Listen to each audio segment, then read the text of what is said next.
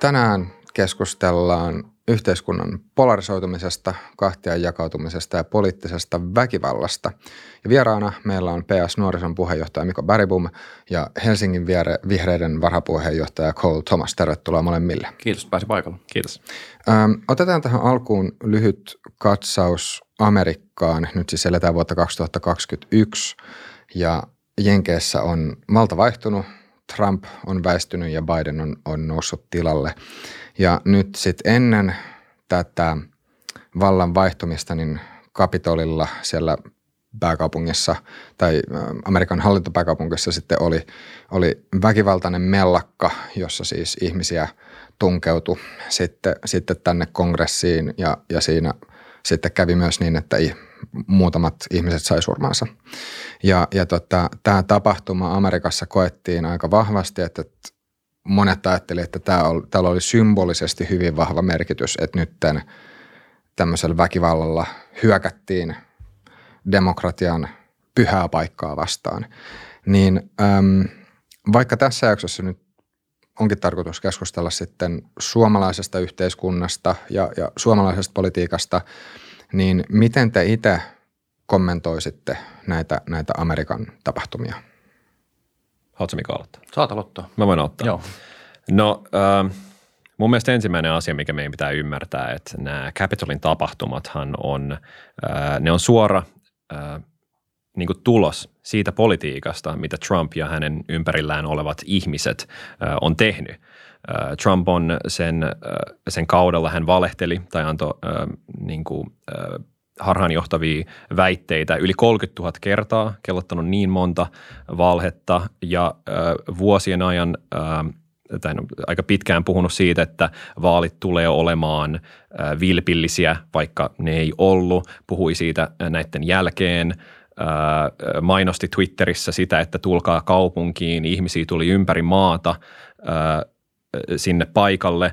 Niillä oli ennen sitä, niillä oli se niiden tapahtuma, jossa Trump sanoi, että kävellään kaikki yhdessä tuonne Capitolille. Siellä oli kongressiedustajia, jotka niin kuin, puhu tosi niin kuin, hullu retori- retoriikalla. Niillä oli uh, Giuliani sanoi, että niin kuin, let's, niin kuin, trial by combat. Uh, Trump puhuu sen varapressasta kanssa tosi niin kuin, kriittisellä äänellä siellä, niin kuin, no kriittinen ehkä vähän silleen, niin kuin, no mutta tosi aika brutaali äänen sävyllä ja uh, sitten kun ne protestoijat, no, mellakoitsijat oli siellä, ne huusi niin hang Mike Pence, irtäkää Mike Pence, ne tunkeutui väkivaltaisesti sinne sisään. Ja yksi juttu, mikä kannattaa tunnistaa, että siellä oli paljon erilaisia ihmisiä. Että sinne oli tullut ihmisiä, niin kuin, joille oli valehdeltu tosi kauan ja ne halusivat vaan osoittaa, että ne ei ole tyytyväisiä siihen, miten asiat on. Ja ne, ne oli sille niin kuin rauhanomaisia, ne tuli sinne, ne ja ne, ne vaan niin kuin meni kaiken mukana, mutta siellä oli tosi paljon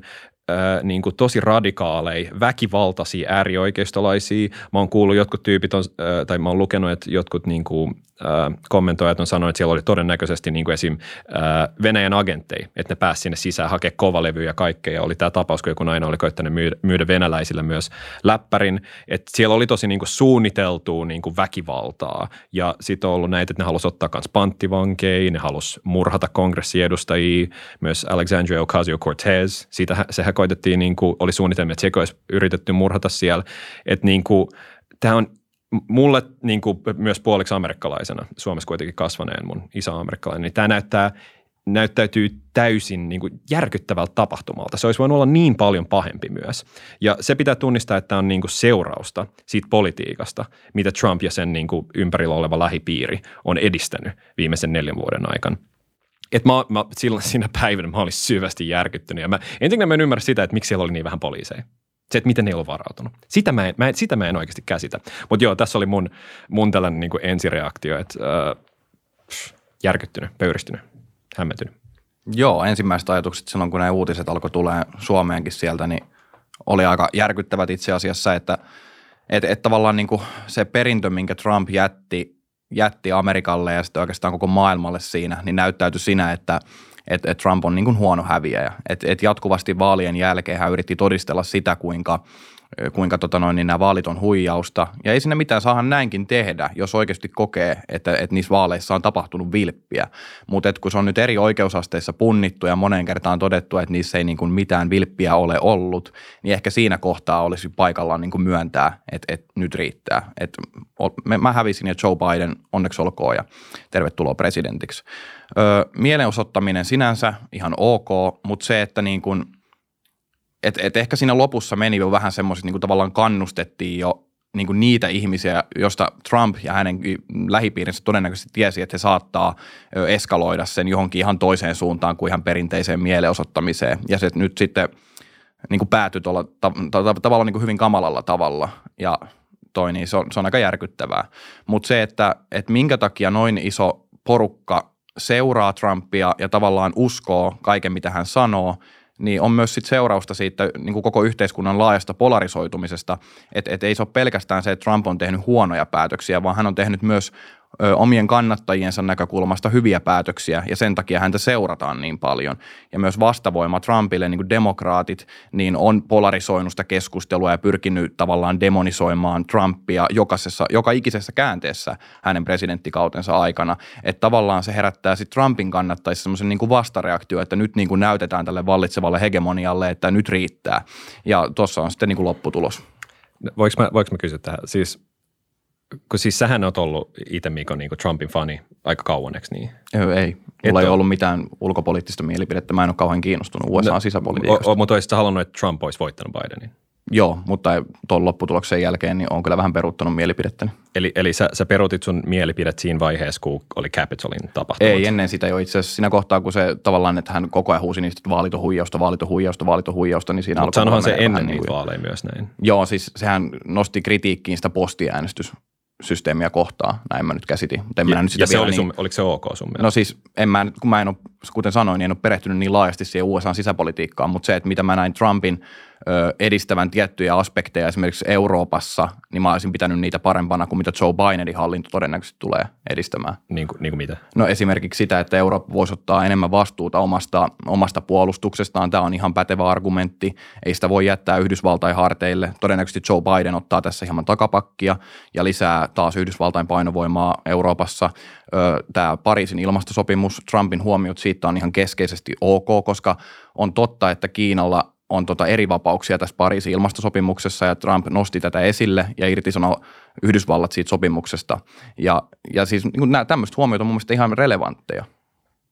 Joo, okei, okay, okei. Okay. No mutta äh, mä vaan mietin, että silleen niin kuin, vaatiko se oikeasti sen, että tulee silleen niin kuin, niin kuin sellaiset niin kuin vakavat väitteet tai niin kuin vakavaa niin kuin demokratiaa horjuttavaa toimintaa, että sä voit niin kuin sanoa, että ehkä Trump ei ole se tyyppi, jonka pitäisi olla vallassa. Että silleen niin kuin, hän valehteli koko ajan, hän glorifioi väkivaltaa, hän, hänen oli erittäin rasistista politiikkaa. Ja sitten kuitenkin silleen niin kuin ihan vaalipäivään asti olit kuitenkin silleen, että niin kuin sen pitäisi voittaa. Niin ää, eikö se ole sun mielestä vähän niin kuin, niin kuin niin kuin outoa. Et, et, et, tai mulle se näyttäytyy oudolta. Mä, mä, niin. mä en tiedä näyttääkö sulle. Mulle se näyttäytyy oudolta, että niin kuin sä pystyt kuitenkin niin kuin olla tällaisen ihmisen puolella kaiken ton jälkeen, mutta sitten kun se ei ole, niin kuin näytä enää millään tavalla niin kuin hyvältä olla hänen puolellaan. Silloin kun on pitänyt mennä niin pitkälle, että ihmisiä on kuollut väkivaltaisesti niin kuin vallankaappausyrityksessä. Niin en mä tiedä oikein, mitä mä kysyn. Tässä on mun mielestä vaan niin kuin, niin kuin ihmeellistä, että, että pystyy olla niin kuin jonkun puolella niin kauan. No siis mun pointti on se, että mä en näe Joe Bideniakaan mitenkään parhaana mahdollisena presidenttinä niin, no, USAlle. Ja että jos mun pitäisi niin kuin kahdesta heistä valita silloin aikaisemmassa vaiheessa, niin kyllä mä olisin silloin kallistunut Trumpin puolelle. Mutta se, että niin kuin, onko hänen politiikkansa ja hänen retoriikkansa ollut kaikissa tilanteissa ok, niin ei.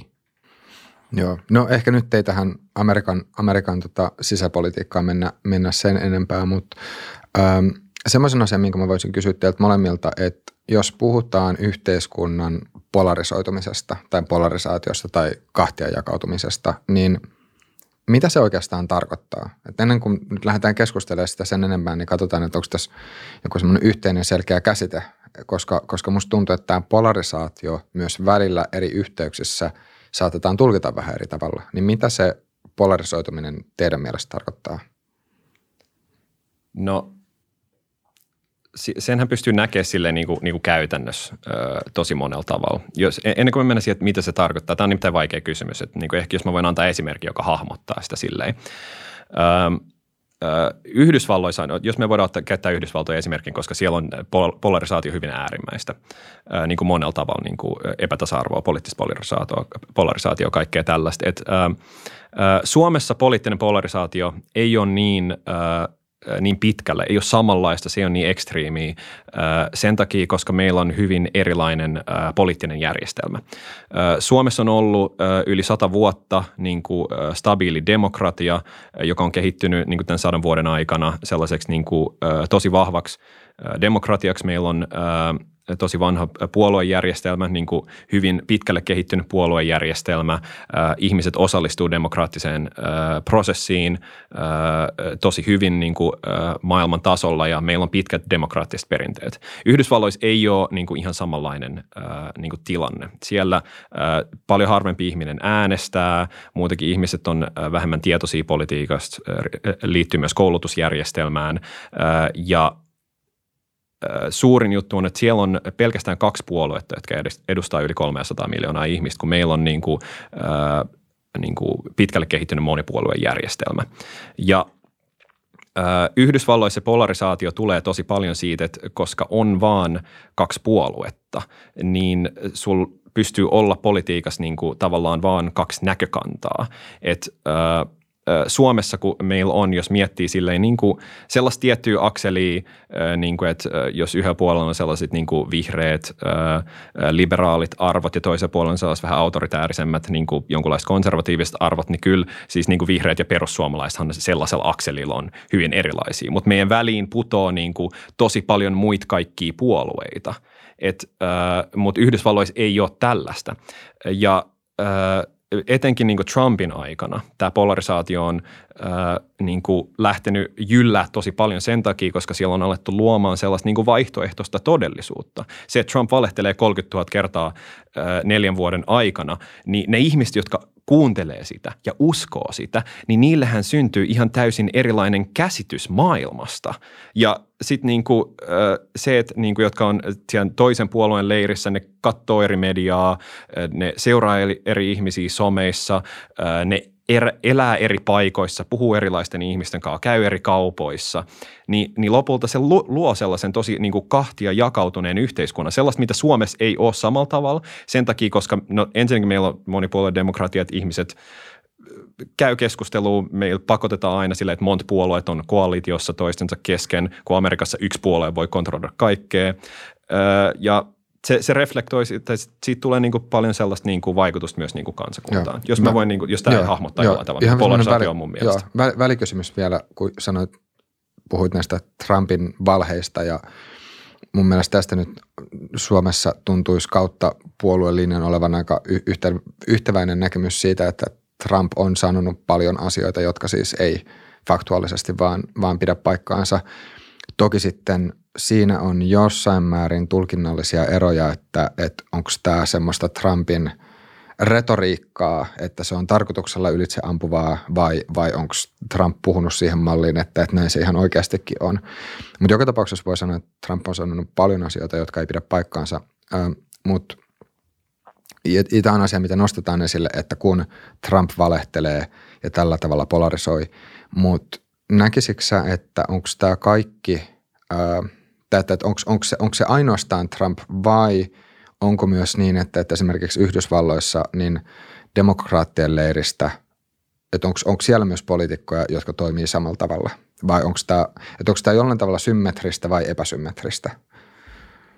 Mä en tiedä, Miko, mitä mieltä sä oot, mutta niin kuin mun mielestä se on hyvin epäsymmetristä. Eihän, eihän Yhdysvaltain historiassa ole koskaan ollut politiikkaa, politiikkaa ja varsinkaan presidenttiä, joka käyttäytyisi samalla tavalla kuin Trump.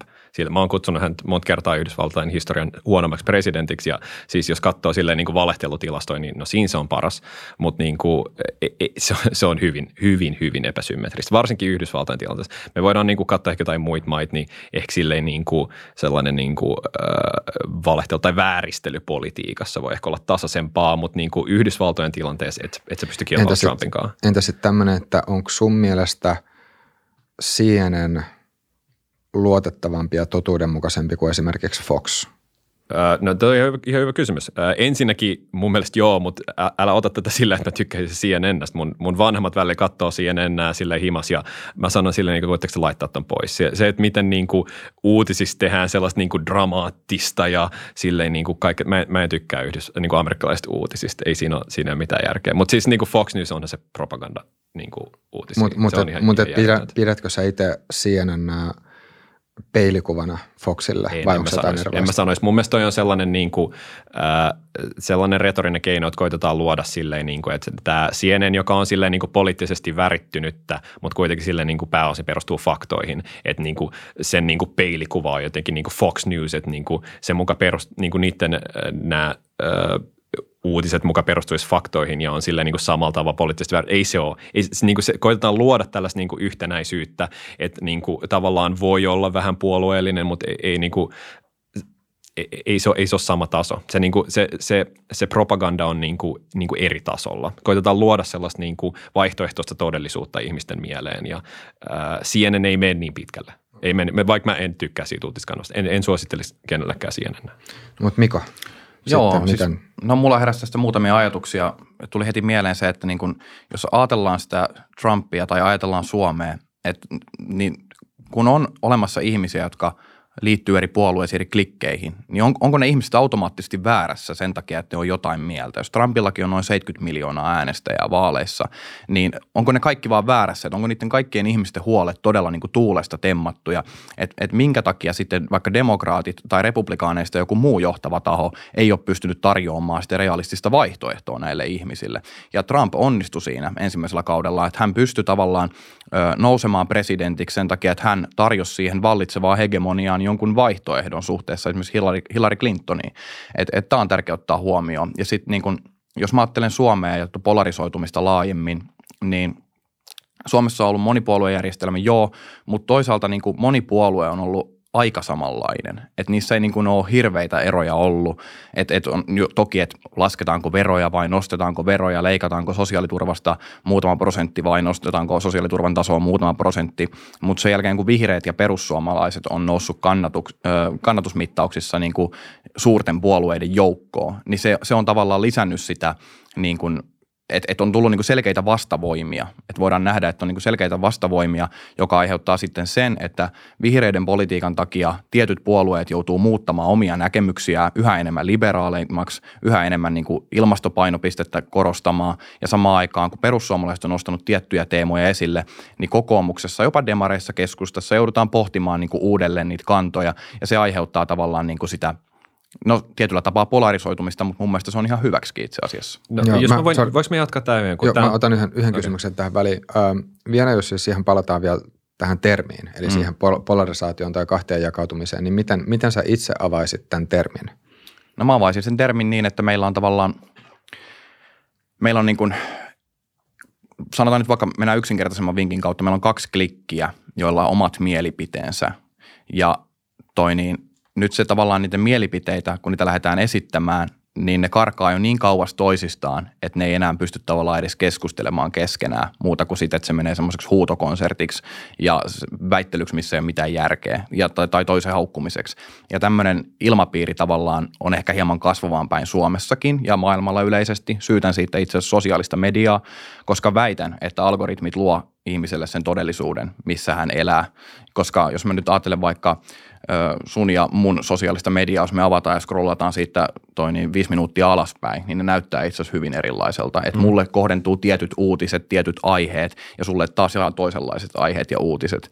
Että tavallaan mä veikkaan, että sosiaalisella mediallakin jotain tekemistä tässä polarisoitumisessa. Siis todellakin, mutta nyt kun me puhutaan niin tästä polarisoitumista, niin mun mielestä silleen niin kuin, äh, niin kuin, tässä pitää kuitenkin ottaa vastuut siitä, että, äh, että valehtelu ja niin kuin vääränlaisten mielikuvien niin kuin luominen muiden ää, niin kuin puolueiden tai poliitikkojen politiikasta on sellainen asia, joka niin kuin lisää polarisaatioa. Et niin kuin me voidaan puhua näistä kaikukammioista ja kaikkea, niin kuin, mutta mutta mitä siellä kaikukammioiden sisällä sitten tapahtuu?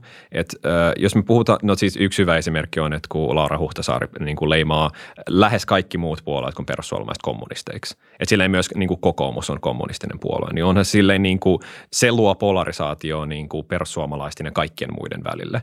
Ja jos, niin kuin Mika, mä katsoin yhden sun videon, missä puhuit siitä, että jos, että jos haluaa päättää, mitä syö, missä asuu, mitä ajattelee, niin sitten tämä meidän nykyinen hallitus ei ole sun hallitus. Ja mä, mä, katsoin sen video ja mä mietin vähän silleen, niin kuin, että kun eihän toi ole totta. Kun, et niin kuin, että eihän me, niin kuin, meidän hallitus ei tällä hetkellä ole kieltämässä niin kuin, ihmisiä syömästä jotain asioita, ei ole kieltämässä, mistä ihmiset saa asua, ei ole kieltämässä mitään ajattelua. Et, äh, mun mielestä sulki voi olla mahdollisuus, tai siis sul on mun mielestä jonkunlainen rooli siinä, että sinäkin luot polarisaatio meidän yhteiskunnassa, koska se, että sä sun seuraajille annat niinku ideoita – että niin me halutaan niin kuin viedä asioita niiden elämästä pois. Että silleen niin kuin joo, mä itse haluan, että äh, ihmiset maksaa niin kuin veroja naudanlihasta, mä, mutta mä en halua kieltää sitä. Mulle, on, mulle henkilökohtaisesti on ihan sama, mitä sä teet, oli niin kuin syöt naudanlihaa, käytät nuuskaa, poltat kannabista, kunhan sä maksat veroa niistä. Äh, mutta sitten kun sä lähdet niin maalaan niin puolueiden tai hallituksen politiikkaa silleen, että ne, ne haluaa viedä ihmisiltä jotain niin kuin epätotuuden mukaisesti, niin eikö se sun mielestä luo polarisaatio kanssa jollain tavalla? Totta kai se luo. Ja siis onhan se ihan totta, että mä oon varmasti väittänyt jotenkin tohon tyyliin tämän asian olevan. Ja mä tietyllä tapaa pystyn myös perustelemaan, miksi mä olen sitä mieltä. Mutta tässäkin täytyy taas ottaa nyt huomioon, että ei voi sanoa, että mä tai meidän puolue on ainut, joka syyllistyy tähän. Jos ajatellaan vaikka vihreiden retoriikkaa perussuomalaisia vastaan, niin se lähtee hyvin usein siitä liikenteeseen, että katsokaa kuinka autoritäärinen liike, katsokaa kuinka äärioikeistoa, katsokaa fasismia, siellä uunit jo käynnistyy, kun Jussi halla kannatus nousee Helsingissä. Sitä me ei ole sanottu no, Mutta se on niinku se, mitä te yritätte tuoda ilmi, että et, et perussuomalaiset mm. on äärioikeistoa ja katsokaa, että tällä ei on fasismia. Näin nousi natsi-Saksassa valtaan Hitler ja siis koko ajan niinku viedään sitä keskustelua, ikään kuin perussuomalaisten politiikka aiheuttaisi jotain sellaista itsessään. No siis, mutta se, se aiheuttaa. Siis niin kuin jos, jos, ja sitten niin kuin tämä nämä on sama, samoja retorisia keinoja, että se koitetaan luoda niin kuin, äh, niin kuin, op, niin kuin sellainen niin kuin yhtenäinen oppositio, noin on kaikki kommunisteja, noin haluaa viedä teiltä jotain, mutta sitten samalla ollaan se, että, niin kuin, että mutta he hyökkäävät meihin, he luovat meistä kuvaa, niin se on tavallaan niin kuin sen saman miekan niin kuin kaksi eri puolta, että sit, niin kuin perussuomalaisissa yleensä koitetaan luoda polarisaatio sillä, että noi on meitä vastaan, me ollaan niitä vastaan, että me olemme uhreja ja me olemme heitä vastaan. Et, äh, se on, se on sellainen asia, mitä tapahtuu kanssa. Et silloin kun äh, mä kritisoin vaikka Twitterissä sitä, että perussuomalaisin, perussuomalaisten politiikassa ja puolueissa yleensäkin on tiettyjä fasistisia piirteitä, niin, niin siis onhan se totta. Ja silloin kun se lähtee perustelemaan, mä voin perustella tässä, jos te haluatte, mutta voitte käydä lukemaan mun Twitterissä, siellä mä käyn äh, pitkästi läpi tällaisia asioita. Mutta äh, sitten on myös sellaisia, niin kuin, leikitään sellaisia niin kuin rasistisilla mielikuvilla. Niin kuin, y, paras esimerkki siitä on mun mielestä, kun Jussi halla lähti, mä, mä haluaisin kuulla sun niin kuin, mielipiteen just tästä asiasta. Silloin kun Jussi halla äh, julisti, että se lähtee Helsingin äh, pormestariehdokkaaksi, niin yksi juttu, mitä se sanoi siellä oli, että Helsingin ei tarvitse olla monikulttuurinen kaupunki. Ja minä monikulttuurisena helsinkiläisenä, niin kuin äh, niin tuhat muutkin helsinkiläistä, jotka on silleen niin kuin monikulttuurisia ihmisiä, niin me mietitään, että mitä tarkoittaa se, että Helsingin ei tarvitse olla monikulttuurinen. Siis nyt, nyt niin kuin me ollaan aina oltu monikulttuurinen kaupunki ja äh, niin kuin mikä on se niin kuin lopullinen päämäärä? Mitkä ne on ne keinot, millä päästään sellaiseen kaupunkiin, joka ei ole monikulttuurinen? Nyt, mä haluaisin, anteeksi, mä, mä, mä jaarittelen tästä tosi paljon, mutta, mutta tämä oli sellainen asia, mitä mä Joo, mietin. En, ennen kuin tota, Mika vastaat, niin otetaan vielä lyhyt kysymys, jotta nyt puhutaan sitten ainakin samasta asiasta, niin mitä sulle siis monikulttuurisuus sanana tarkoittaa? Mulle, mitä monikulttuurisuus Joo. tarkoittaa? Joo, että jos sä puhut monikulttuurisuudesta, niin mistä sä puhut? Mä oon kaksikielinen ihminen. Mun, äh, mun isä on yhdestä paikasta, mun, äh, mun, mun isä on yhdysvaltalainen, mun äiti on suomalainen. Monikulttuurisuus tarkoittaa tosi paljon eri asioita. Se monikulttuurinen helsinkiläinen voi olla ihminen, joka on äh, muuttanut täältä eri maasta äh, yksin, äh, tullut tänne opiskelemaan, tullut tänne niin kuin pakolaisena, äh, tullut tänne äh, töihin. Äh, se voi olla äh, myös helsinkiläinen, joka on mennyt naimisiin jonkun ulkomailta tulleen ihmisen kanssa, joka on saanut lapsia. Se elää monikulttuurisessa perheessä, vaikka niin kuin, on niin kuin sille ihan Suomessa kasvanut ja näin. Kyllä mä sanoisin, että mun äiti on monikulttuurinen ihminen, vaikka on silleen niin kuin neljännen polven niin kuin valkoinen helsinkiläinen. Mm. Mutta joo, mä, mä mietin, että mikä on tämä, niinku, siis kun puhutaan siitä, että Helsingin ei tarvitse olla monikulttuurinen, niin mikä on se, niinku, se lopullinen ratkaisu, miten Helsingistä niinku tehdään ei-monikulttuurinen paikka. Ja tämä on sellainen niinku polarisaatio luova juttu mun mielestä kanssa, että se liittyy tähän keskusteluun. Mm. No siis mun mielestä sitä ei tarvitse tulkita heti niin kuin automaattisesti niin, että jos halla sanoo, että Helsingin tarvitsee olla monikulttuurinen, että apua nyt se haluaa kaikki monikulttuuriset ihmiset ulos Helsingistä ja apua apua, vaan siis pointti on varmasti siinä, että se ei ole mikään itseisarvo. Ja ehkä niin kuin siinä painotaan myöskin sitä, että, että nyt katsotaan vaikka humanitaarista maahanmuuttoa, että, että tavallaan niin kuin Helsingissä tietyt päätteet, tietty hegemonia on kannattanut sitä, että sitä voidaan lisätä Helsinkiin. Tulee valtavasti maahanmuuttajia, kolmansista maista puhutaan vaikka Lähi-idästä ja ehkä halla pyritti niin kuin tav- tavallaan sanoillansa hakea takaa sitä, että tämä ei tarvitse olla niin kuin mikään itseisarvo, että näin tullaan jatkossa myös toimimaan, että vastaanotetaan vaan yhä enemmän ja enemmän humanitaarisia maahanmuuttajia. Se, että tarkoittiko halla siinä sitä, että kaikki kebappipaikat ja muut vastaavat monikulttuurisuuspaikat tai muut pitää sulkea ja kaikki toi niin ulkomaalaistaustaiset ihmiset toi niin siirtää pois Helsingistä, niin ei, en mä nähnyt siinä mitään okay, sellaista. Voit sä ymmärtää niin kuin mun näkökulmasta, että silleen niin kuin, kun annetaan tällainen tavoite, että Helsinki ei ole monikulttuurinen mm. ja ilman niitä niin kuin tapoja, että miten sitten tällainen niin kuin, tila saavutetaan, niin ymmärrätkö miten niin kuin, ihmisiä saattaa kuumottaa sellainen? Ymmärrätkö miten jotkut ihmiset, jotka on niin kuin, tosi rasisteja ja haluu, että niin kuin, täältä kuskataan ihmisiä leireille, niin äh, luulet että ne ei sitten niin kuin, saa paljon inspiraatiota tuollaisesta? Ja mä, mä tiedän, että Rami miettii vähän sitä, niin kuin, mitä puhutaan leireille, niin on siis perussuomalaisia tällä hetkellä ehdokkaita, jotka on puhunut tästä, että viedään ihmisiä leireille, niin kuin Helena mille Puustinen. Leire, mille leireille? No siis tämä Helena Puustinen, tämä teidän yksi ehdokas, mä en muista mikä se kunta oli, missä se oli, se puhui siitä, että vihervasemmistolaiset pitää viedä leireille. Mm-hmm. Sitten oli se kans teidän perussuomalaisten äh, nuorison se 18-vuotias ehdokas, se oli kai Haminassa, joka mä en muista sen nimeä, mutta äh, puhui siitä jostain äh, kansallissosialistisesta vallankumouksesta sen jälkeen, kun ollaan tehty vähän maltillisempaa politiikkaa. Että nämä ei ole sellaisia niin kuin, asioita, mitkä ei ole olemassa jopa teidän niin kuin, kuntavaaliehdokkaiden niin kuin, keskuudessa. Tällaiset niin kuin, ideat jonkunlaisesta niin kuin, niin kuin, tosi raffista politiikasta. Niin. Et niin kuin sen takia, kun luodaan tällaisia niin kuin mielikuvia, että Helsingin ei tarvitse olla monikulttuurinen tai sateenkaarikaupunki, niin mitkä ne on ne, sit niin kuin, ne keinot, mitä sinne niin kuin mennään? Mitä ne on ne päämäärät? Nyt on, nyt on niin tullut niin kova, kovia, kovia, kovaa kritiikkiä, annetaan Mikolle nyt pitkä puheenvuoro. Mä oon hiljaa. Joo, no siis niin kuin ei mulla ensinnäkään ole mitään vaikeuksia sanoa, että jos niin kuin perussuomalaisista joku sanoo jotain tyhmää idioottia, ettenkö mä voisi irtisanoutua siitä ihan suorilta käsin. Ei, ei mulla ole niin kuin mitään syytä puolustella typeriä argumentteja. Mun käsityksen mukaan myös halla on tehnyt tämän aika selväksi.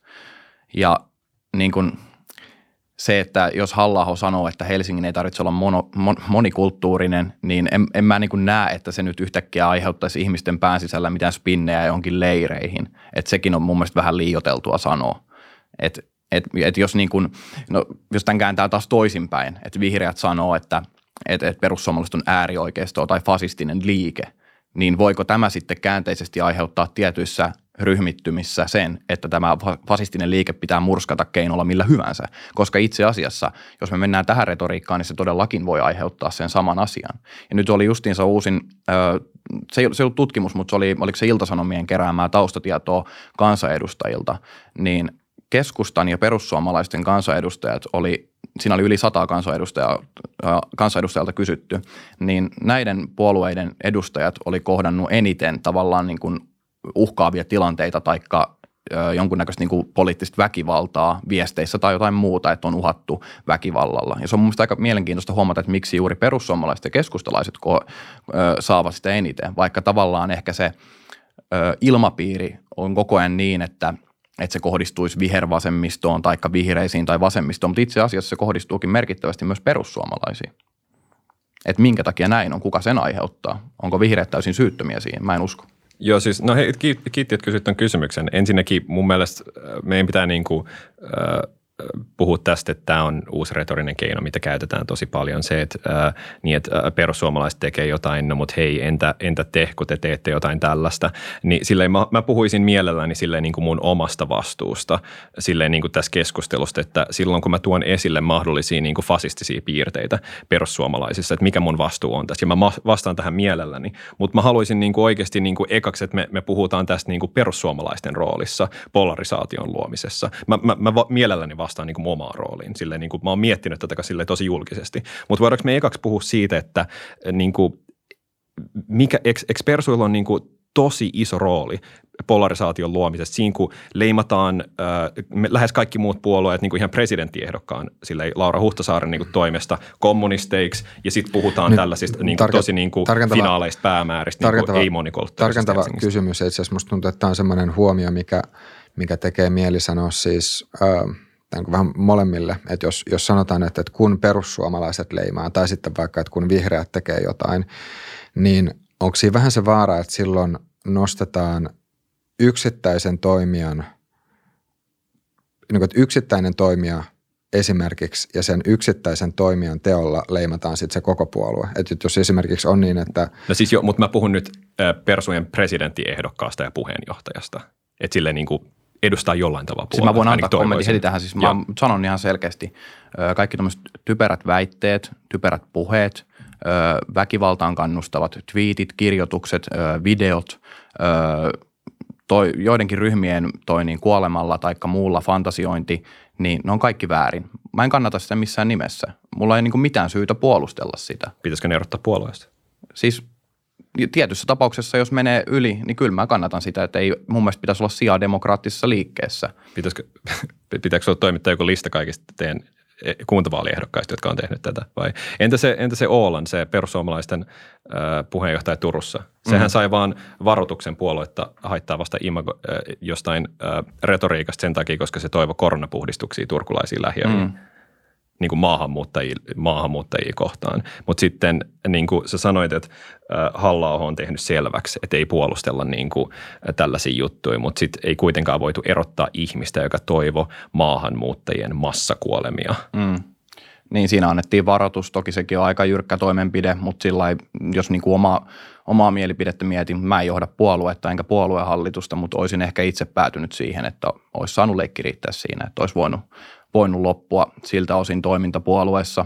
Eikä mulla ole, niin kuin mä sanoin aikaisemmin, ei mulla ole mitään syytä puolustella noita, mutta jos sä haluat toimittaa jonkun listan perussuomalaisten tekemistä se oli läppä. Se oli toi, niin, sanomisista siellä sun täällä, mutta siis niin kuin, tässäkin täytyy niin kuin muistaa se, niin kuin, että perussuomalaiset on suhteellisen niin kuin siinä mielessä moderni liike. Että tämä ei ole niin kuin mikään semmoinen ö, hyvin pitkäaikainen poliittinen liike, jossa on nuoresta saakka oltu mukana, jossa on opetettu ne niin kuin politiikan pelisäännöt, miten ollaan, miten käyttäydytään mitä puhutaan. Ja se valitettavasti heijastuu ja todennäköisesti tulee heijastua kuntavaalien allakin, eikä varmasti pelkästään perussuomalaisissa. Et, et, tulee ihmisiä, jotka sanoo jotain typerää. Sen jälkeen tulee toinen puolueen aktiivit, jotka kaivaa sen esiin ja katsokaa, katsokaa, tämä on todiste siitä, että perussuomalaiset on fasisteja, koska joku toi niin, toi niin Kittilän varavaltuutetun serkku on sanonut, että, että toi niin, tämmöinen pitää nyt tehdä. Niin tämä on niin kuin mun mielestä vähän koomista välillä, että, että, että tavallaan niin kuin jatkuvasti vaaditaan perussuomalaisia irtisanoutumaan kaikesta mahdollisesta, mikä niin kuin vähänkin liippaa edes läheltä perussuomalaisia. Siis jatkuvasti puoluejohdon pitäisi olla irtisanoutumassa joka asiasta. No ehkä se kertoo jotain siitä, millaisia ehdokkaita on. Mm. Mutta siis niin kuin, äh, niin mit, mitä tota, mä kysyn itse asiassa Cole sulta sitten, Kysy. että äh, näkisikö sitten, jos sä mietit nyt sitten taas vihreätä liikettä, mm. niin onko vihreän, tai onko vihreiden tehtävä irtisanoutuu samalla tavalla kaikesta – niin kaikesta mahdollisesta kuin mitä sitten niin kuin peräänkulutetaan sitä, mitä, miten perussuomalaisten pitäisi irtisanoutua asioista. No jos meillä olisi joku 18-vuotias kuntavaaliehdokas, joka olisi kirjoittanut netissä, että ollaan nyt niin kuin, tällainen niin kuin, varteen otettava puolue, vähän, niin kuin, äh, vähän keskustalaisempi puolue, mutta sitten kun me päästään valtaan, niin sitten niin kuin laitetaan sellainen kansallissosialistinen meininki, niin joo, se, se, se lähtisi heti puolueesta. Jos meillä olisi joku, joka toivoisi ihmisten kuolemaa, lähtisi heti puolueesta. Et sille niin kuin, ei, ei meillä ole mitään kysymyksiä silleen, niin kuin, että jos joku oikeasti tekee silleen niin kuin jotain täysin törkeää, silleen niin kuin ihan ihmisyyttä vastaan olevia asioita, niin totta kai ne lähtee heti meidän puolueeseen. Ei meidän tarvitse irtisanoutua siitä, koska niin kuin, tai siis meidän tarvii irtisanoutua siitä, mutta me, me heitettäisiin ne pois meidän puolueesta. Ainoa syy muuttaa maalle on insesmi, insesti ja varapuheenjohtajaksi. Että ei se nyt ihan niin yksioikosta ole, etteikö vihreissäkin – käytettäisi kovaa no, retoriikkaa. Me, no siis, no joo, se oli aika mauta vitsi fat, äh, Fatult, pakko sanoa. Siis joo joo, ja, mm. ja mä, äh, mä oon puhunut siitä, että se oli aika mautonta. Äh, mutta mut silleen, en mä tiedä, onko se, nyt, ihan sa, onko se nyt ihan sama kuin, että hittoivetaan ihmisten kuolemaan. Mutta nyt itse asiassa, silleen, nyt ja, itse asiassa tekee mieli kysyä, että, että jos kun nostit esille, että on, on vitsi ja sanotaan, että, että mä voisin kuvitella tässä tapauksessa, joo. että tämä nyt – todennäköisesti ei edustanut, edustanut sitten kyseisen, kyseisen sanojan kantaa, mutta jos ollaan valmiita sanomaan, että no nämä meidän tyyppien jutut nyt on vitsejä ja tulkitaan ne silleen suopeasti, niin tehdäänkö sitä samaa tulkintaa sitten toiseen, suuntaan, niin kuin toiseen suuntaan, että et, et kuinka, paljon, kuinka paljon annetaan ihmisille huumorin varjolla mahdollisuus sanoa joo. tiettyjä e, e, Hyvä tästä about Joo, joo, e- erittäin hyvä kysymys. Silleen niin kuin, niin kuin, äh, tosi tärkeä, koska niin kuin tosi usein silleen niin kuin, äh, kauheita asioita perustellaan sille, että ne on, ne on, ne on huumoria ja sitten joku ei vaan tajua niitä. Et silleen niin kuin, mä en tiedä sanoinko että, että, että, että mitä, mitä Fatu oli sanonut, on mauton läppä, niin joo, tosi huono niin kuin, tapa lähteä niin kuin, johonkin tollaiseen. En tietenkään niin kuin, ole samaa mieltä tollasenkaan. Se, että pitäisikö tollasen takia erottaa puolueesta, no sitten se voi olla monen ihmisen päätettävissä, mutta joo, ei, ei voi vitseillä perustella mitään tollaisia juttuja tietenkään. Ja niin kuin, mä ajattelin nyt, kun mä, mä sanoin, että me, me, me palattaisiin tuohon niin kuin, vihreiden rooliin niin kuin tässä polarisaatiokeskustelussa. Mun mielestä kun mä sanoin, että niin kuin palataan siihen, Miko sanoi jo aika, aika hyvin, että silleen niin kuin hän, hän ei tykkää, tai ei tykkää, tuomitsee kaikkea tällaiset niin kuin rasistiset heitot ja niin kuin mä arvostan, että silleen niin kuin näin tehdään. Mun mielestä se on tärkeää, että että niin kuin varsinkin politiikassa pystytään pyytää anteeksi ja silloin kun pyydetään anteeksi, niin annetaan anteeksi. Et silleen, se on sellainen asia, mitä mä haluaisin niin kuin nähdä paljon enemmän politiikassa. Et silleen, se on sellainen juttu, mitä Trump ei ikin tehnyt. Trump ei ikin pyytänyt anteeksi, se ei koskaan antanut anteeksi mitään asioita. Ja se on niin kuin, mä näen valitettavan paljon sellaista niin perussuomalaisissa ja mä toivoisin, että meidän koko poliittisen, poliittisella kentällä me pystytään olla silleen niin kuin enemmän armollisia toisillemme. Ihmiset tekee virheitä. Silloin kun ihminen pyytää anteeksi, niin pitää antaa anteeksi.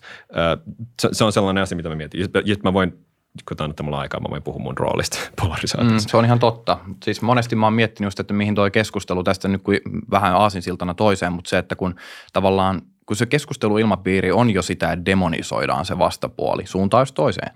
Ja että et mitä se oikeasti aiheuttaa itse asiassa.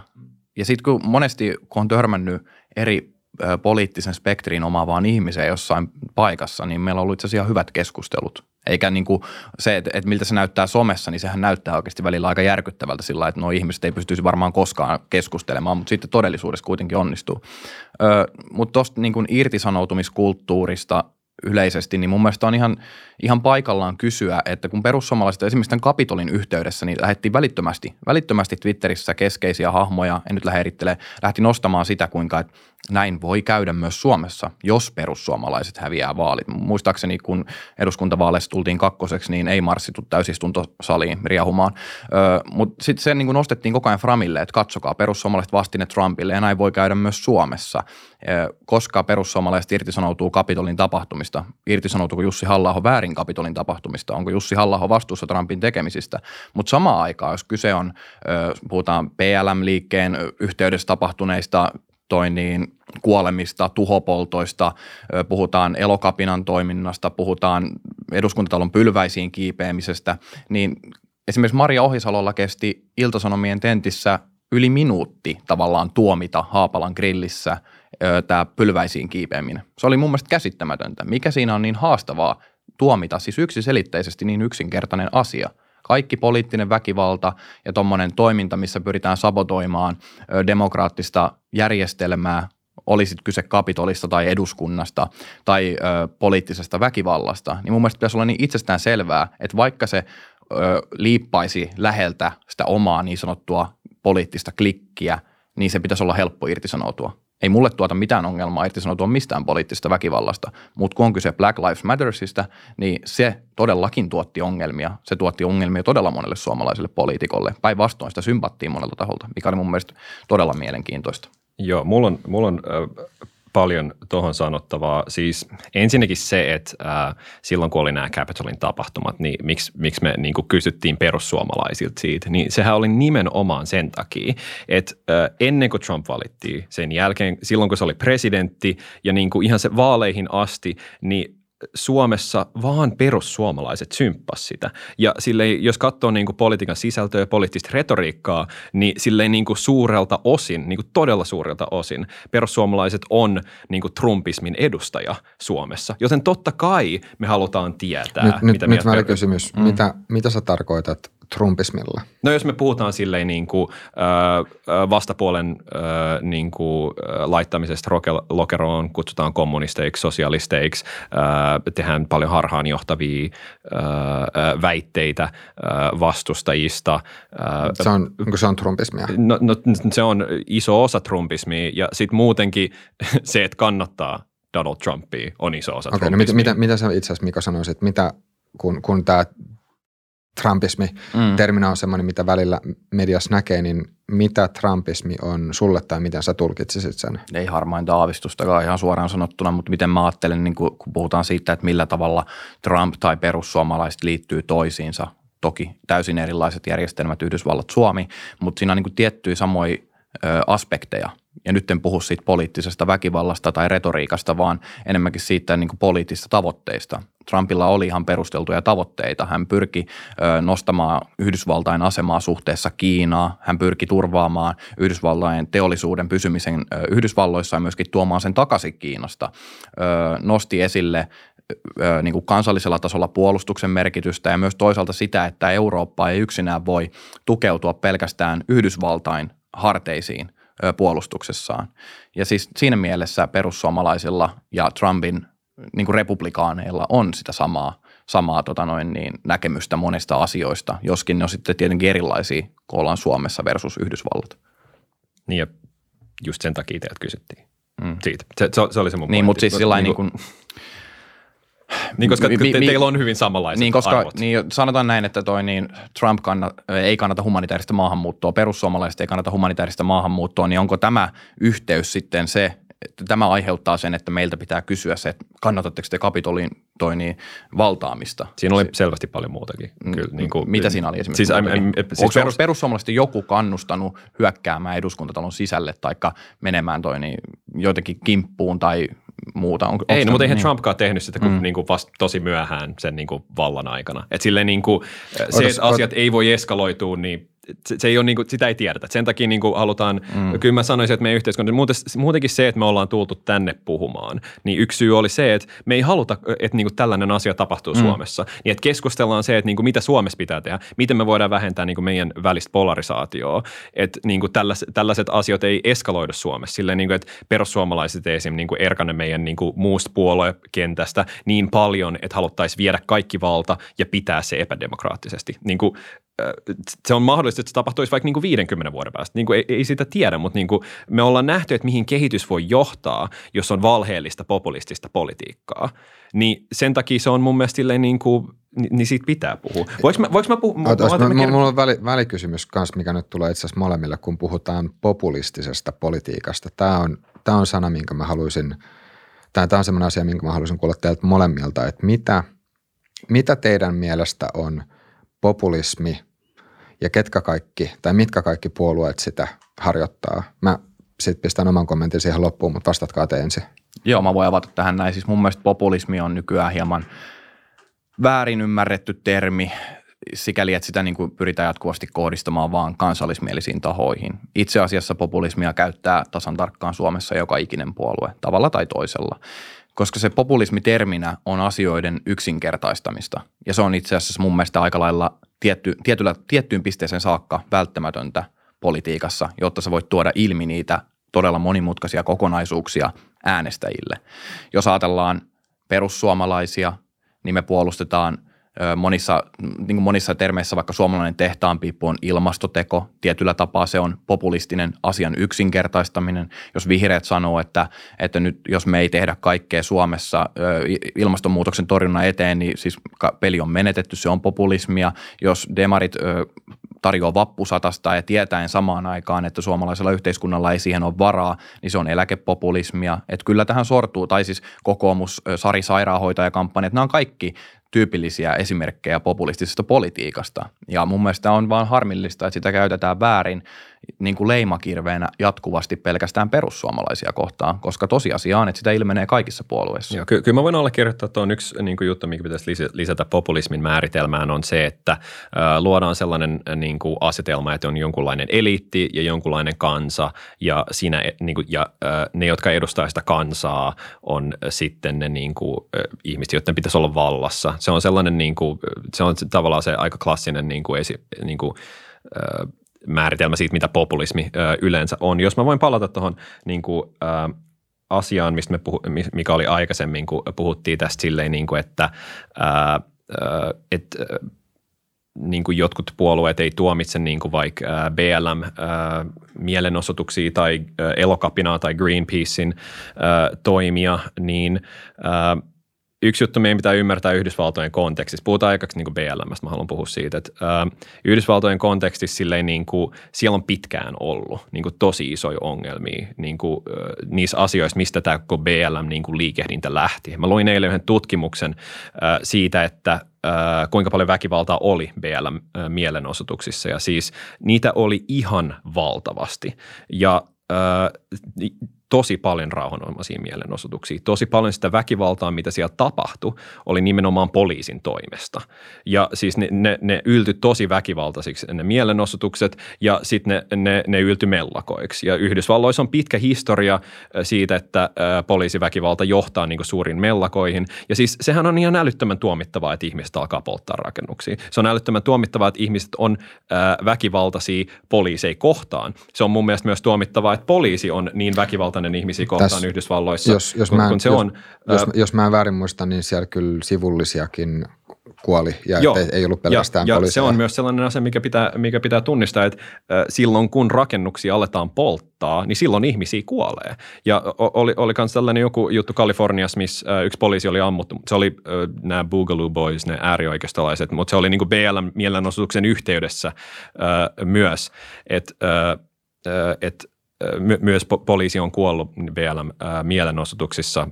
Niitä oli ihan ää, tosi paljon kuitenkin. Mun mielestä ää, ää, kuitenkin se, se sanoma, mikä näissä Black Lives Matter-mielenosoituksissa oli, se oli sellainen niin kuin – se, että ollaan poliisiväkivaltaa vastaan. Se, ja koska Yhdysvalloissa poliisiväkivalta on ihan mielettömän suuri ongelma. Sitä ei voi niin kuin, se, se, ei kukaan voi väittää, että se ei ole suuri ongelma ja niin kuin, sille pitäisi tehdä jotain. Ja te voitte ymmärtää, että miksi ihmiset on Amerikassa vihaisia siitä. Se ei oikeuta kuitenkaan väkivaltaa ja sellainen väkivalta pitäisi tuomita. Jos mä voin vielä yhden jutun sanoa ja mä liitän tämän Suomeen nyt, että niin kuin, silloin, jos me puhutaan niin kuin elokapinasta. Niin siitä, Ota, jos, ennen kuin mennään elokapinaan, niin annetaan Okei, okay, okay, BL, BL. Joo, siis to, toi on niin kuin se, siis on ihan ymmärrettävää, että ihmiset osoittaa mieltänsä eri asioiden toini takia, koska toi, niin ne asiat ei ole kunnossa eri yhteiskunnissa. Mutta se just, että, että tietyillä asioilla voi aina oikeuttaa jotain. Yhtä lailla joku voisi sitten samaan aikaan perustaa, että Trumpin kannattajat, ne teki täysin oikein, koska ne vastustaa korruptio, ne vastustaa nykyistä hegemoniaa, jonka demokraatit aiheutti, taikka ne vastustaa toi niin vilpillisiä vaaleja – Siis koska aina voi luoda sen oman todellisuuden ja oman perustelun sille, että minkä takia meidän klikki teki teki näin ja näin ja oikeuttaa sen tietyillä erilaisilla syillä. Ja tämä on just se ongelma mun mielestä. Mutta ne tunkeutuu väkivaltaisesti kongressiin. Eihän tollasta voi oikeuttaa millään. No eihän sitä voi oikeuttaa, mutta eihän se voi oikeuttaa millään tavalla. Esimerkiksi niin kuin samalla tavalla, että joku polttaa toisten yritysten Niin, mutta en, mä, mä en koittanut ei, oikeuttaa Ei, ei mutta se oli se pointti just tässä, niin. Niin kuin, että miten tämä yhteiskunnallinen keskustelu on mennyt, että BLM-tapauksissa niin se on vaan harmillinen sivuvahinko, mutta sitten taas niin kuin Trumpin kannattajien tapauksessa on kyse on aina jostain massiivisesta niin kuin pelkästään vihasta ja muusta, että ne vaan haluaa pahaa. Itse asiassa se oli koordinoitu hyökkäys, no, mitä tapahtui Koordinoitu ja koordinoitu. Joidenkin osalta se oli koordinoitu. Niin täs, Siellä täs, oli täs, niin kuin ihmiset nyt, ties, mitä ne teki, täs, kun ne meni sinne nyt, sisään. Nyt mä, voin, nyt mä voin ottaa meidän yhdestä aikaisemmasta jaksosta, jossa oli siis Jari Kuikamäki ja Pekka Mykkänen vieraana, niin jos muistan heidän näkemyksensä, niin tota, siinä oli joitain yksittäisiä toimijoita, jotka, joiden osalta se näytti suunnitelmalliselta, mutta sitten kuitenkin siellä oli hyvin paljon semmoisia, jotka oli siis vähän sattuman kaupalla mukana ja se oli hyvinkin kaoottista, että kun sinne mentiin sisälle, niin ihmiset katsoivat Google Mapsista, että minne nyt tässä ollaan menossa, että, että se jotenkin näytti, että, että, se, että vaikka oli tämmöisiä – joitain, voisiko sanoa, koordinoituneita, koordinoituja elementtejä, niin, niin näiden meidän edellisten vieraiden näkökulma oli se, että, että kyllä siinä oli myös hyvin paljon tämmöistä kaosmaisuutta. Ja, ja, mutta se massa ihmisiä antoi niille kanssa peitettä tehdä asioita, että se on sellainen asia, niin. mikä ymmärtää. Jos me voidaan puhua tuosta elokapinasta, että niin kuin... Joo, siis mä, joo, se on elokapina on hyvä aihe, mutta ennen kuin mennään sinne, niin musta tuntuu, että tämä on myös Tämä on myös sellainen asia, mitä, mikä on hyvä avata vielä tähän, jotta nyt siis puhutaan samoilla termeillä ja samalla käsitteillä kans molemmilta, molemmilta sit vastaus, että jos, jos puhutaan poliittisesta väkivallasta, koska tämä on yksi termi, mitä käytetään, niin mitä, mitä teidän mielestä tarkoittaa poliittinen väkivalta ja miten poliittinen väkivalta eroaa vain väkivallasta? No mä voin vaikka aloittaa, että silleen niin kuin väkivalta on väkivaltaa. Siitä tulee poliittista väkivaltaa silloin, kun se motivaatio on poliittinen. Se motivaatio sen väkivallan taustalla on poliittista. Että niin kuin sä haluat saavuttaa jotain niin, okay, niin ja sit, politiikassa. Okei, okay, ja mikä, mikä on väkivaltaa? Koska niin, no, tämä on myös sellainen, mikä välillä tuntuu tämä oli, vähän Tämä oli sellainen kysymys, minkä mä haluaisin tuoda nimenomaan Elokapinan äh, ja Greenpeacein äh, sille okay, niin kontekstissa. Okay, mutta niin ennen kuin mennään niihin, mutta se että mikä, mikä on väkivaltaa? Minkälainen toiminta on väkivaltaa? Pitää siis Mikolta kanssa no, on olemassa henkistä ja fyysistä väkivaltaa, mutta se, että niin kuin, no mun mielestä väkivalta on aika niin kuin perusteltu, jos sä loukkaat jonkun toisen koskemattomuutta tavalla tai toisella, niin se on väkivaltaa, mutta aika yksinkertaista. Joo, se voi olla ihmisiä vastaan tai mm. ö, omaisuutta vastaan. Mm. Okay. Voiko sanat olla väkivaltaa? Kyllä ne tietyssä, tietyssä pisteessä voi olla. On meillä käytössä lainsäädäntöäkin sitä vastaan laittomat uhkaukset, kunnianloukkaukset, muut. Et tietyllä tapaa niissä on väkivaltainen aspekti, koska ne kyllä aiheuttaa ihmiselle aika paljon paineita ja niin kuin siis aiheuttaa selkeästi henkisiä, niin kuin henkistä väkivaltaa. Mun mielestä se voidaan nähdä semmoisen kuin tappouhkaus saattaa pahimmassa tapauksessa ajaa se ihmisen siihen pisteeseen, että hän ei uskalla poistua kotoa. Että se voi niin kuin periaatteessa olla jopa pahempi kuin fyysinen väkivalta tietyssä tilanteessa. Siis sä, sä, sä oot täysin oikeassa tuossa, äh, mutta silloin kun me puhutaan poliittisesta väkivallasta, niin silloinhan me yleensä puhutaan nimenomaan niin kuin, niin kuin fyysisestä mm. väkivallasta. Et ei, ei puhuta sanoista. Ja kun me niin, puh- eli, eli, otas, eli onko niin, että mutta sitten taas miten tämmöinen, no vihapuhe on kanssa tosi semmoinen hämärä, hämärä termi, mutta esimerkiksi tuossa kun Miko nosti aikaisemmin esille sen, että miten on tietyt kansanedustajat myös saattaa saada hyvinkin vihasta palautetta, niin onko tämä teidän mielestä – ihan riippumatta siitä, että mihin, mihin puolueeseen tai mihin, kehen, kehenkä poliittiseen toimijaan se kohdistuu, mutta jos tulee jotain tämmöisiä, niin voiko, voiko se olla poliittista väkivaltaa? Siis kai se voi olla niin kuin se, että annetaan tappouhkauksia kansanedustajille tai piirretään hakaristeja puoluetoimistoihin tai jotain tällaista, niin kai sen voi ajatella poliittisen väkivaltaan. En, enemmän mä ajattelisin sen sellaisena niin kuin retoriikkana, joka saattaa johtaa poliittis- poliittiseen väkivaltaan. Et mä, mä haluaisin ajatella, että näin niin kuin harmaannut liian paljon nämä termit tässä, että poliittinen väkivalta on nimenomaan niin kuin, ö, henkilöihin ja sekä, sekä omaisuuteen kohdistuvaa ö, väkivaltaa mm, poliittisen motiivia. Niin samalla tavalla, että, että tietyllä tapaa kyllä niin kuin sanoillakin kirjoittamalla vaikka Twitterissä tai sähköpostilla tai Facebookissa ö, jonkun tappouhkauksen, niin onhan se sillä yritetään vaientaa se poliittinen päättäjä, että hän ei nostaisi enää esiin niitä asioita, joita hän on nostanut aikaisemmin ja pyrkii puuttumaan siihen tavallaan niin kuin perusoikeuteen, joka sillä päättäjällä on.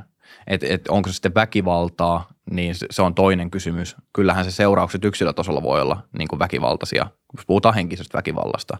Mutta niin kuin jos yleisterminä puhutaan poliittinen väkivalta, niin ehkä se voidaan katsoa ulottuvan niin kuin fyysiseen ja tavallaan sitten omaisuutta kohtaan. Esimerkiksi niin kuin tuossa sanottiinkin, niin puoluetoimiston tai jonkun piiritoimiston tärveleminen kaiken näköisellä hakaristeilla ynnä muuta tai käsiksi käyminen tai muuta, niin se on selkeää poliittista väkivaltaa saanko me nyt puhua elokapinasta? Niin siis äh, mun mielestä se, että äh, meillä on äh, elokapina mielenosoittajat, ne menee istumaan kadulle, tukkimaan liikennettä, ei väkivaltaisesti. Se, se ei ole väkivaltaa. Se on, se on väkivallatonta kansalaistottelemattomuutta. Joo, ne rikkoo lakia, mutta ne ei ole väkivaltaisia. Se, että Greenpeacein aktivistit kiipee eduskunnan pylväisiin, se on laitonta – mutta se ei ole väkivaltaa. Tämä oli sellainen, niin kuin Mikot tuli tämä puheenvuoro, että, niin kuin, joka kuulosti vähän siltä, niin että, niin kuin, että rinnastettaisiin Elokapinan ja Greenpeacein toimintaa. Ää, niin kuin esimerkiksi on rinnastettu muutenkin mediassa niin kuin, ää, sitä, että Elokapina ää, kiipeä eduskunnan pylväisiin rinnastettu Capitalin tapahtumiin, ja se ei voi mun mielestä olla niin kuin kauempan totuudesta. Ne, ne, ensinnäkin ne, ne motiivit, ne on tietenkin ihan erilaiset, mutta se toimintatapa myös, että Greenpeace ei ole ollut niin kuin väkivaltainen millään tavalla. E, joo, ne rikkolakia ja väkivallaton kansalaistottelemattomuus ei ole sellainen tapa, miten niin kuin minä itse toimin politiikassa. Et, äh, mä, mä toimin niin kuin meidän niin kuin demokraattisen, demokraattisten puolueiden kautta, ja, äh, mutta se, se, että sä lähdet niin kuin vertaa, tai kuka vaan lähtee vertaa elokapinaa tai, ää, tai Greenpeacea minkäänlaisiin väkivaltaisiin niin kuin järjestöihin, niin se ei, se ei mun mielestä ole oikein. Et tämä oli sellainen pointti, minkä mä haluaisin tuoda tässä esille. Mm, Tuosta elokapinasta mun mielestä ne, niillä on ollut kyllä varsinkin siellä Englannista, jos mä oon käsittynyt oikein, joku perustajajäsen tai vastaava taho olisi ilmassu, että on ehkä tarpeellista jopa kohdistaa poliittista väkivaltaa päätöksentekokoneistoa vastaan. Mä en tiedä sitten, miten se rinnastuu Suomen toimintaan, mutta toki rinnastukset ei suoraan ole verrannollisia, koska kyse ei ole samasta asiasta, mutta kyse on myöskin laittomuudesta, että millä tavalla osoitetaan mieltä. Elokapinan toiminta oli laitonta, Greenpeacein toiminta kiipeilemällä pylväisi oli laitonta ja mun mielestä on vaan mielenkiintoista, että minkä takia sisäministerillä on niin, niin kuin massiivisia – vaikeuksia niin kuin sanoa, että tämä ei ole ok. Että se on se, niin kuin se kysymysmerkki mulle, vai mikä siinä on niin vaikeaa? No siis äh, mä, mä ymmärrän sen, että miksi meidän sisäministerille se on vaikeaa. I mean, se, se, on, se on vaikeassa, vaikeassa paikassa. Sen pitää edustaa hallitusta, sen pitää edustaa äh, poliiseja. Mä ymmärrän, miksi se voi olla vaikea puhua tällaisesta, koska siis niin kuin henkilökohtaisesti mun mielestä äh, se on oikeutettu. Mun mielestä väkivallaton kansalaistottelemattomuus on oikeutettu. Miten, miten semmoisessa tilanteessa, jos just on sisäministerinä – edustaa hallitusta, edustaa ylintä lainsäädäntövaltaa mm. ja myös tässä tapauksessa sisäministeriö edustaa poliisi, niin kuin on toimenpanovaltaa. toimenpanovaltaa, niin onko se ristiriitasta, että jos siinä vaiheessa ministeri ei suoraan sano, että että tämä on väärin ja tämmöistä ei saa tehdä. No siis kyllähän loppujen lopuksi Maria sanoi, että se oli väärin. Ja siis onhan meillä muitakin vihreitä kansanedustajia, jotka on tuominut sen, että Greenpeace on kiivennyt pylväisiin. Mä näen sen silleen, niin kuin, mä koitan katsoa tätä enemmän historiallisesta kontekstista, että silleen, jos me katsotaan Gandhin toimia, Martin Luther Kingin toimia, ne oli kaikki, mitä ne teki, ne oli laittomia asioita. Mut se, että ne... Yhdysvalloissa 60-luvulla tummaihoiset istu kahviloissa, missä ne ei saisi lain mukaan istua, niin se oli laitonta, mutta se, on, että joku on, on laitonta, ei tee siitä on, väärin. Tässä, mutta tässä, tässä mun mielestä on hyvä huomioida se, että – ähm, esimerkiksi näissä, jos miettii näitä bussitapauksia, missä nyt sitten niin kuin tummaihoiset tuli istumaan busseihin, niin se oli kansalaistottelemattomuutta, jonka avulla pyrittiin muuttamaan se toiminta, joka sillä hetkellä on laitonta lailliseksi. Tuo on eri, erinomainen pointti. Ja, se oli ja, tapa hakea huomioon. Niin, joo. Niin. Ja, ja sitten toinen juttu kanssa, että Gandhi tai Kim King, kumpikaan ei ollut po- poliittisesti semmoisessa asemassa, että, että ne, oli, ne, ne toimi kan, niin kuin kansalaisyhteiskunnan lähtökohdista, että, se, että kumpikaan niistä ei ollut silleen vallassa – kummallakaan ei ollut siis poliittista Eihän valtaa. Greenpeace tai elokapinakaan ole vallassa. Ei, ei, mutta nyt mä puhun siis vielä, vielä siis niin kuin sisäministerin asemasta. Ää, Et, niin, mä luulen, että me verrataan niin kuin ei, ei, kansalaistottelemattomuusjuttuja, kun eihän siis Maria Ohisalo, eihän se äh, harrasta väkivallatonta kansalaistottelemattomuutta. Ei, ei, kyllä, kyllä, kyllä, kyllä, mutta nimenomaan vaan se, että, että miten, niin. siihen, miten siihen ylipäänsä ähm, suhtautuu, niin, niin tota, äh, mun mielestä siinä on, tai että se on, se on eri asia, että äh, onko, onko ministerinä – vai että onko kansalaisliikkeen edustajana. Mm. Mutta niin. siis, siis for the record, siis Mario Ohisalahan on tuominut, että mm, sanoo, joo, että se on väärin. Että joo, tämä on sellainen asia, mikä pitää tunnistaa. Mä oon se ihminen, joka sanoo, että mä, mä oon se ihminen, joka ei tuomitse Greenpeacea ja elokapinan toimii. Ja mm. se, oli, se oli hyvä pointti mun mielestä sulta, että äh, Briteissähän oli se joku elokapinan johtajatyyppi, joka oli puhunut jotain silleen glorifioinut jotain väkivaltaa. Ja se on sellainen asia, minkä mun mielestä pitäisi tuomita. Ja silleen niin kuin, mitä mä, mä seuraan Twitterissä aika paljon ympäristöaktivisteja, sanoit, että meillä on aika eri Twitter-kuplat, niin siis siellähän on to, tosi paljon puhetta aina, että tuomitaan niin kuin hyvin jyrkästi kaikki ekofasistiset niin kuin, kannanotot. Sille niin kuin, että niin kuin halutaan käyttää väkivaltaa niin kuin ympäristöagendan edistämiseen. Se on se asia, mikä laajasti tuomitaan.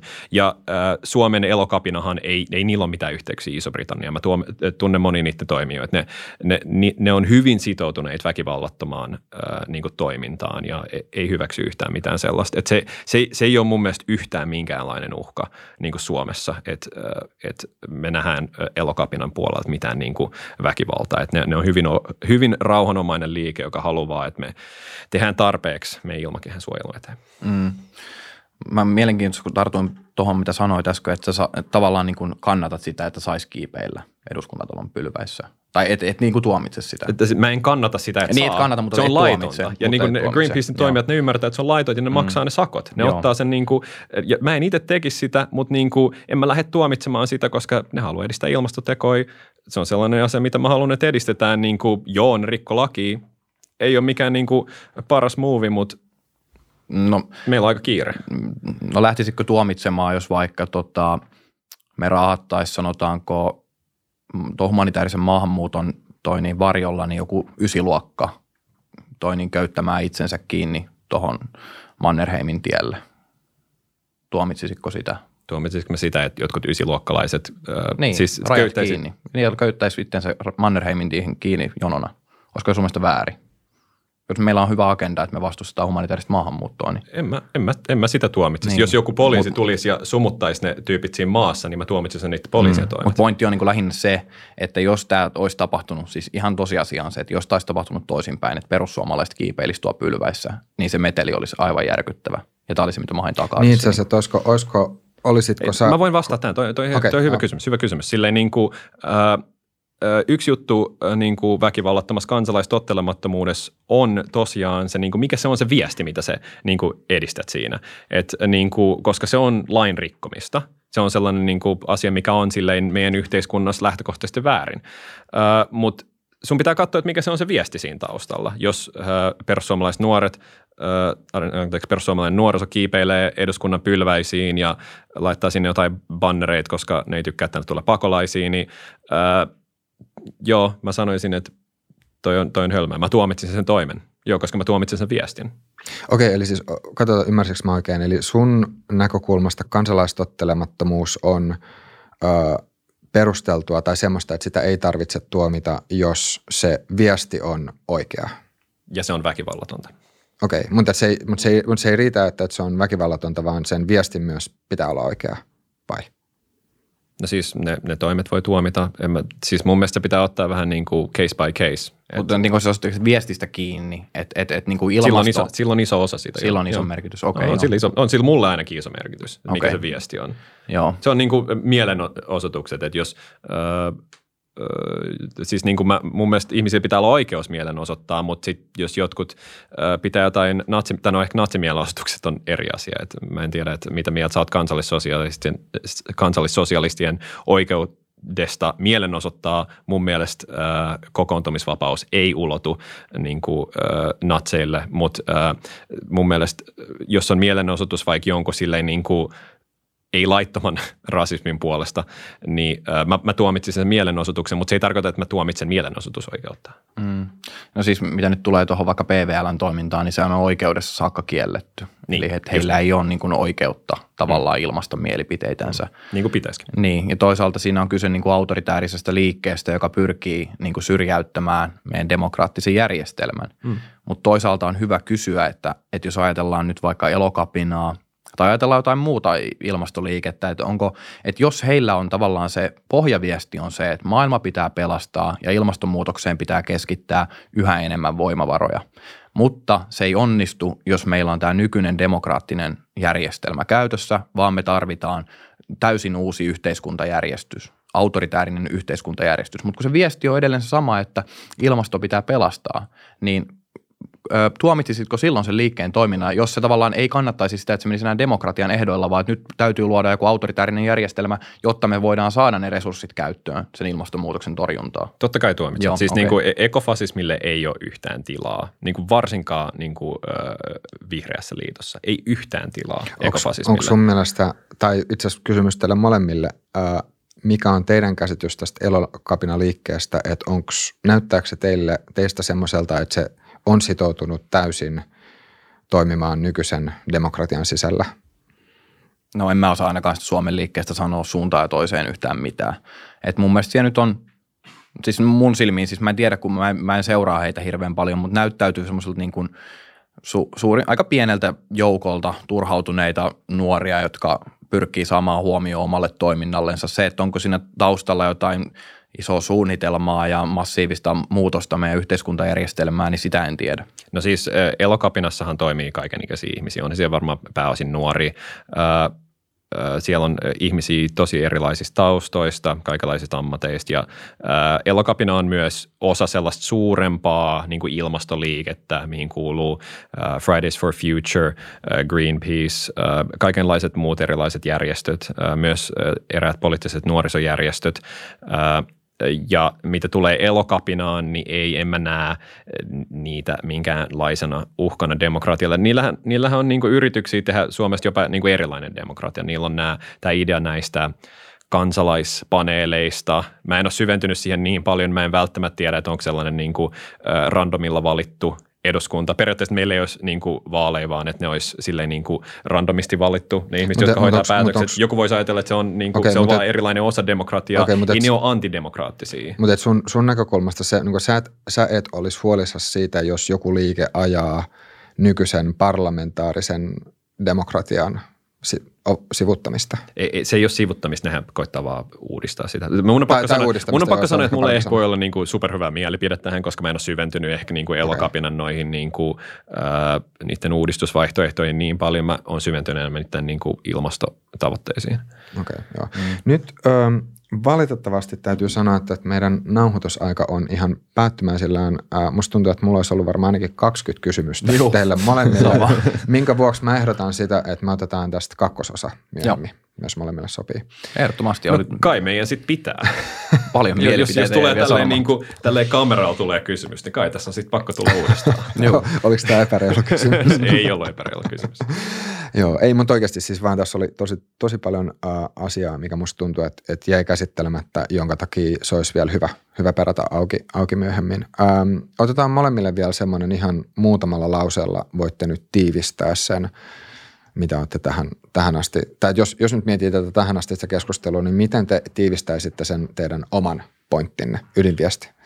Mun ydinviesti on se, että jos ihmisiä ei kuunnella riippumatta heidän poliittisesta, mieli, niin kuin poliittisesta suuntauksestaan, niin se saattaa aiheuttaa polarisoitumisen kiihtyvistä, kiihtymistä yhteiskunnassa, jolla on seurauksia ja niitä seurauksia on nyt nähty ympäri maailmaa, esimerkiksi Jenkeissä. Ja se, että jos me pyritään eristämään tiettyjä poliittisia suuntauksia, esimerkiksi perussuomalaiset kansallisella tasolla, että perussuomalaisia ei saa päästä hallitukseen hinnalla millä hyvänsä, jotta että he eivät saa päästä ajasta politiikkaa, niin se itse asiassa aiheuttaa sen, että merkittävä osa kansasta niin ei saa tavallaan niin kuin mahdollisuutta sille omalle näkemyksellensä, eikä myöskään mahdollisuutta, että sitä voitaisiin eduskunnassa viedä eteenpäin. Ja tämä tulee aiheuttaa isoa turhautumista. Et, et mä, en, mä en katso, että niinku semmoinen eristämispolitiikka tai ihmisten sulkeminen ö, po- poliittisen vaikuttamisen tai keskustelun ulkopuolelle niin kuin itse asiassa parantaa meidän demokraattista järjestelmää, päinvastoin se heikentää sitä. Äh, joo, hei, ki- kiitos Miko tuosta ja äh, kiitos Rami, että me tultiin puhua tänne. Ja äh, ehkä mä voisin puhua tähän loppuun silleen, niin kuin, mä uskon siitä, että politiikoilla on iso vastuu meidän yhteiskunnassa. Se, miten ne puhuu muista poliittisista toimijoista, se pystyykö ne pyytää anteeksi, pystyykö ne antaa anteeksi, puhuuko ne totu, totuudenmukaisia asioita.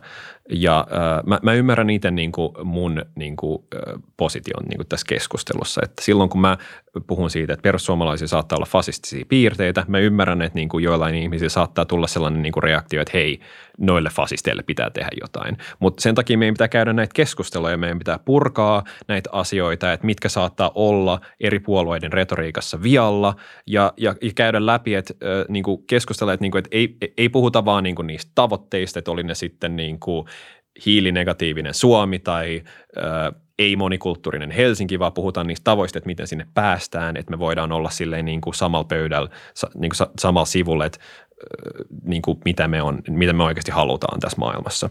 Ja, ja niin, en mä tiedä, mitä muuta mä sanon tähän loppuun. Mun mielestä politiikoilla on tosi suuri vastuu yhteiskunnallisessa polarisaatiossa. Me nähtiin Yhdysvalloissa, mihin se pystyi johtaa, ja mä toivon, että me pystytään silleen niin kuin vähän keventää sitä retoriikkaa myös Suomessa, että samaa ei voi tapahtua täällä. All right. Mutta hei, Miko, Cole, oikein paljon kiitoksia teille molemmille ja kiitoksia kaikille katselijoille ja kuuntelijoille. Muistakaa pistää kommentteja myös Instan puolella sekä Tubessa ja me nähdään ensi jaksossa.